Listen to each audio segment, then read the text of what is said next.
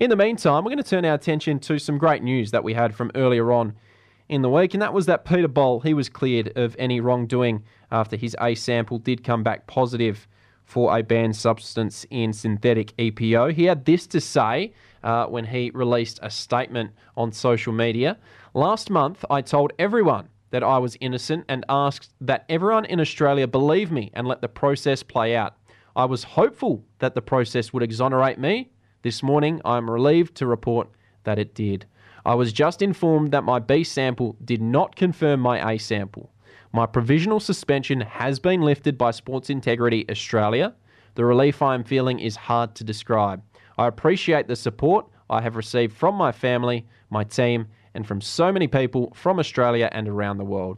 The last month has been nothing less than a nightmare. I wish the results of my A sample had not been leaked, but there is nothing I can do about that.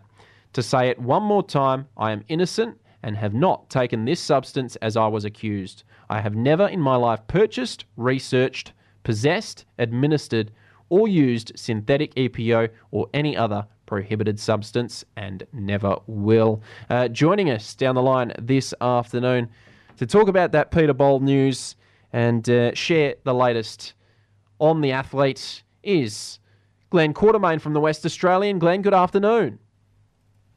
Uh, afternoon, how are you? I'm doing very well. Thank you very much for taking the time. Uh, Glenn, great news earlier in the week with Peter Bol's B sample returning.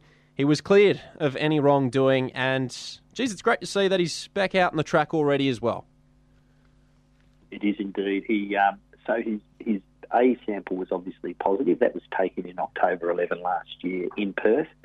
Um, uh, but his B sample came back atypical, which means neither positive nor negative, which means it can't be corroborated with the A sample. So yes, he is in the clear. The only um, caveat we would put on that is that there is an investigation ongoing through uh, Sports Integrity Australia, which was formerly ASADA, um, through um, the governing body WADA, which that when there's a discrepancy between the A and B samples, they are um, forced to investigate, which is their right. Um, Peter Bol's camp, uh, notably his US-based lawyer. Um, Paul Greene and his coach Justin Rinaldi are happy to cooperate with that investigation. But the latest uh, on that is that uh, Greene will be flying over from the US uh, to attend those uh, meetings, and Justin and um, and his manager Greene have have asked for the information, um, the lab information on those two samples to be provided to them before they answer any questions. They're not hiding anything; they just want all the information in front of them so that they know what they're dealing with. It's it's none of this really means um, you know he's going he's not um, going to keep running. I think it's very difficult now with the B sample not corroborating with the A sample for him to be banned. But um, they have to go through due process. So that's what this is all about. Yeah, okay. Great news for Peter. As you said, returned to his um, club training. So he missed about five weeks. Um, it was really tough for Peter. He he struggled um, after, obviously, it's a big black cloud that is hanging over you and over your career and your reputation. Um, he struggled with that, uh, the mental health side of it. Uh, he had a couple of jogs early, but really just had a few weeks off. So he has missed a big slice of training, which is significant for a finely tuned athlete such as Peter. But they're, they're not too concerned with that. Um, immediately, they've got the uh, national titles coming up in late March, early April and beyond that, the European season, and then later in the year in August, they've got the world titles in Budapest. Clearly, had his B sample come back um, positive, um, the ban would have stuck. It would have been permanent. He would have appealed. It would have taken a long time. Um, it would have put the world at risk, but notably the Paris Olympics next year. So, right now, their immediate focus is on just easing him back into training. So, Wednesday night, um, he uh, sorry, I should say Thursday night, he had a bit of a run with the Fast Eight Track Club. So he's based in Melbourne and um, went there to just say hi, a bit of a meet, a meet and greet again, and um, actually got sucked in and thought, geez, I better better go for a bit of a light jog, which became a light set, and uh, that went really well. Um, his coach said he couldn't wipe the smile off his face. Uh, he'll be eased back in next week, and it'll be a gradual build up, and um, probably unlikely he'll race in the nationals, uh, which doubles as a world title selection. So what it means is he'll have to run the uh, qualifying time, which is 144.70 for the 800 metres. Um, he's run that many times. His best is 144 flat Paris in 2022. Um, you know, if he's in peak condition, he should be able to get that, provided three Australian athletes don't run quicker times, which is highly unlikely. So, look, the world titles are not the be all and end all. It's really gearing up to Paris next year. Of course, he finished fourth in Tokyo. Um, the expectations are certainly not just from Peter, but his coach and, and all of us really that he can he can uh, get himself onto the podium at Olympic level, which would be absolutely awesome. Um, everything suggests he can. This is this has been a major hurdle, but fortunately, it's not been a long one. It's only been five weeks, so there's been a, quite a bit of hurt for Peter. But um, you know, hopefully, he'll get over it pretty quickly and move forward.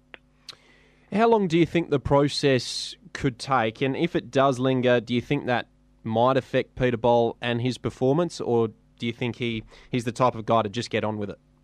I don't think it'll linger. I think uh, it'll take a few weeks, maybe a month, but you know, it's not like you're waiting for results to come back, and they can take forever. In this instance, we'll, I was quite surprised with um, how soon these, the B sample came back. But um, I don't think it will take forever. I think, in a way, they've sort of already moved on. While this is hanging in the background, it is a formal process, and they still have to go through it.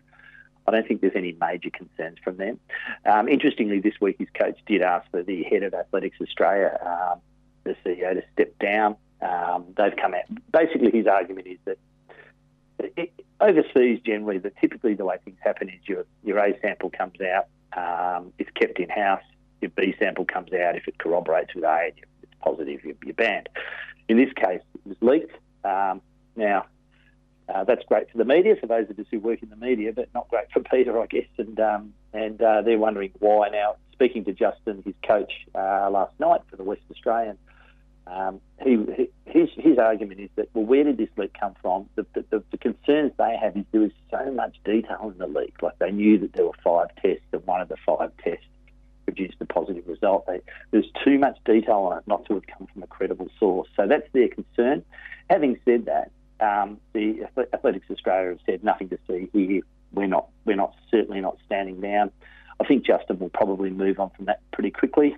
Um, the areas they are still keen to get some clarity on are the transportation of the test. So um, they were transported from Perth to Sydney sometime after October 11 last year, and there's some concerns from them. Now, I can't go into any fine detail because I don't have it, but they're concerned that perhaps those those what the, the, the, transportation wasn't handled as well as it could be, and the um, the specimens could have been tainted in some way. That's one concern. Um, and of course, there was the there was the leak as well, which they were concerned about. So all these things they'll discuss. But right now, the focus really is on getting Peter, getting his his, his heart, his head, and his body all back in the in the, in the right area focus, and that is to get himself in peak physical condition, mentally and physically, so he can attack the European season um, and get that qualifying time, um, get to Budapest, and then get to Paris. So Budapest is very important, given that it's a major international meet. Had a disappointing world um, titles uh, last year after a really, really brilliant performance in Tokyo. Uh, I think he set the Australian record in successive runs in the heat and in the semi-final. Before that, um, pretty gallant run which was not run on his terms. It was a slow final, and um, he likes it to be a bit of a quicker pace. So it didn't really work in his favour, but that's the, they're, the, they're the tactics of the race, and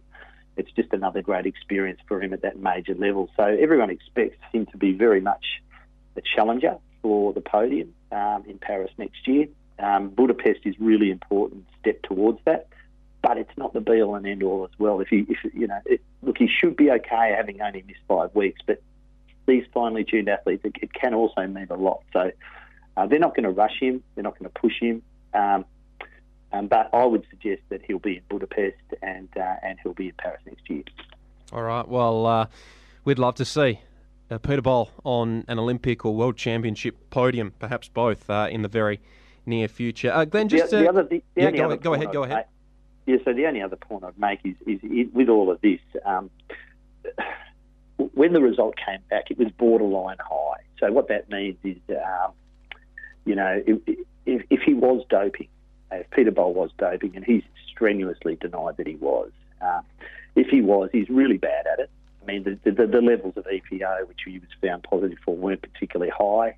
Um, so he was pretty bad at it if he was. And also his times didn't improve significantly during that period. Mm. So, you know, EPO, as we know, increases the flow of blood to um, oxygen to the blood, which helps not only in your performance but also in your recovery. And um, there was none of no evidence of, that at the time. So, if he was if he was doping, then he's, he's pretty crap at it, to be honest. So, um, you know, and as a result, you can have a natural high level of EPA. So they're also look, looking at perhaps some form of a kidney test to see mm. whether they can um, look at the bloods and see if um, if there's a natural high EPO. And what, what this has also triggered among athletes is that they're concerned about this EPO test, and I won't go into specifics because it's it's pretty uh, probably best best for a scientist to, to go through this. But the gel test is one of the tests they do is involving a gel test, and um, there's, there's some um, concerns over that test, both from scientists and from athletes. And I think over the next month there'll be some meetings with Australian athletes in particular over the EPO testing and how it's done because they're looking at the Peter Bol case and saying, what if it's me next? You know, um, how could if this could happen to Peter, it could happen to me. So um, this is this has been, um, you know, a real line in the sand moment for athletics, if not for Peter Bol. And um, let's just hope, you know, um, you know the old saying, whatever it doesn't kill you makes you tougher. So um, hopefully this can make Peter even tougher than he is already, and he can go on to bigger and better things in Paris next year. Great news for Peter earlier on in the week. Glenn, it's been a pleasure uh, chatting on the program this afternoon. Thank you very much for taking the time and uh, enjoy the rest of your day. Always a pleasure, anytime. Thank you. There he goes, Glenn Quartermaine from the West Australian. I thank him for his time on the show today.